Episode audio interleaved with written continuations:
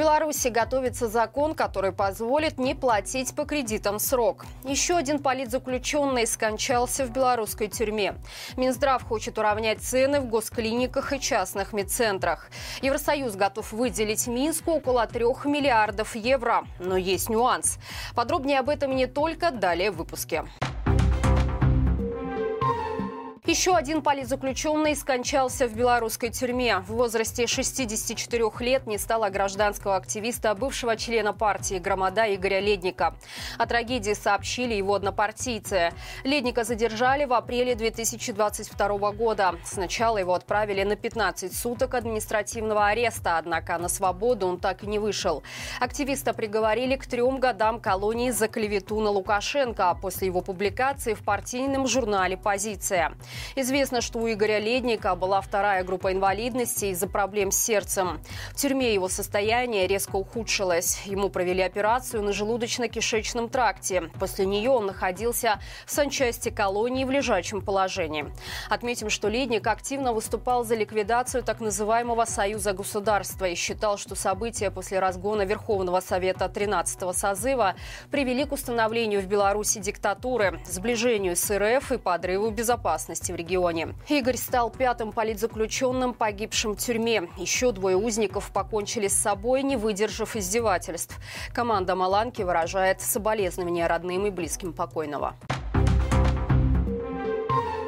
Глава Минздрава Александр Хаджаев предложил уравнять цены в госклиниках и частных медцентрах. По его словам, в большинстве своем специалисты, которые берут за свои услуги больше денег, это обычные врачи, не проходившие никаких дополнительных обучений. Они якобы просто переходят из государственной больницы в частную и завышают себе оплату труда. Поэтому Хаджаев считает, что цены на медицину нужно уравнять. Старший научный сотрудник бюро, экономист Дмитрий Круг, назвал такой подход нового главы Минздрава неработающим инструментом, который приведет к негативным последствиям. По словам специалиста, сегодня система здравоохранения в Беларуси держится на невысоких и сильно заниженных зарплатах врачей. Заработки врача в среднем превышают средние по стране примерно в полтора раза. Для сравнения, в странах Европы как минимум в два раза выше средней. Частные клиники дают белорусским врачам возможность зарабатывать больше, и часто они совмещают работу в госклиниках и частных медцентрах. Поэтому Поэтому есть вероятность, что новая инициатива Минздрава приведет к очередному оттоку медиков из страны. Друзья, прежде чем продолжить, прошу вас подписаться и поставить лайк этому видео. Только делать это нужно, если вы находитесь за пределами Беларуси.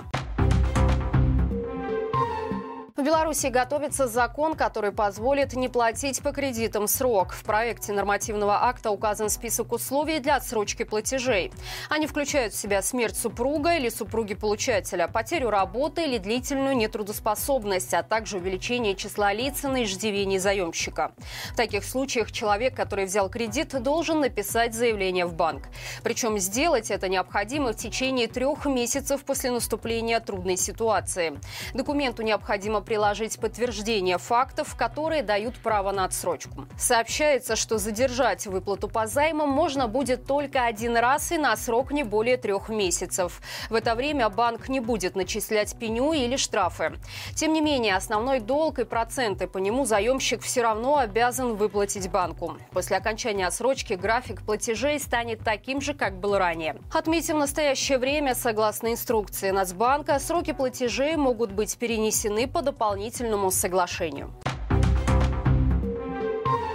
Белорусскому режиссеру угрожает экстрадиция Сербии. В течение месяца апелляционный суд страны должен вынести вердикт по делу Андрея Гнета, который был задержан осенью прошлого года в Белграде по запросу Интерпола из обвинений с белорусской стороны. Сообщается, что речь идет об экономическом деле, однако защита режиссера считает преследование политически мотивированным. Гнет известен как журналист, режиссер телерекламы и музыкальных видео, а также гражданский активист. Его называют соучредителем свободы свободного объединения спортсменов, которые ранее признали экстремистским формированием. Адвокаты подали запрос на удаление данных о гнете в комиссию Интерпола по контролю файлов. Также был направлен запрос в Европейский суд по правам человека с просьбой не экстрадировать режиссера в Беларусь. Отметим, что после событий 2020 года представители режима стали активно использовать международные розыска Интерпола для преследования людей по политическим делам. В базы организации попадали Светлана Тихановская, Павел Латушка и множество непубличных активистов, на которых заводили уголовные дела за участие в протестах. В случае перехода нашей страны к демократии Брюссель намерен выделить Минску финансовую помощь в размере 3 миллиардов евро. Они пойдут на повышение устойчивости и продвижение демократических реформ, создание новых рабочих мест и повышение уровня жизни людей. Об этом говорится в заявлении Совета ЕС по Беларуси 19 февраля. В документе представитель Евросоюза по иностранным делам Жозеп Барель осудил нарушение прав человека режимом Лукашенко и выразил солидарность с белорусским народом народом.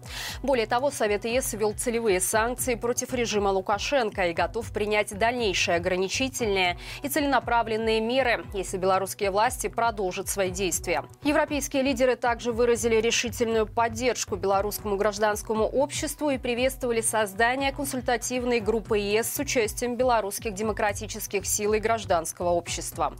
Будущая демократическая Беларусь займет место в европейской семье, заявили в Совете ЕС. ТикТок завирусилось видео, в котором белоруска демонстрирует жировки за декабрь прошлого года и январь нынешнего. Всего за месяц жилищно-коммунальные услуги подорожали с почти 133 рублей до 157. Увеличился и налог за владение собаками. Сейчас этот сбор составляет 11 рублей 90 копеек. Автор ролика удивилась, что за маленькую собаку, которая пользуется кошачьим лотком, нужно платить. А вот пользователи ТикТок начали спорить. Некоторые считают, что собака собачники должны платить еще больше, потому что никто за ними на улице не убирает.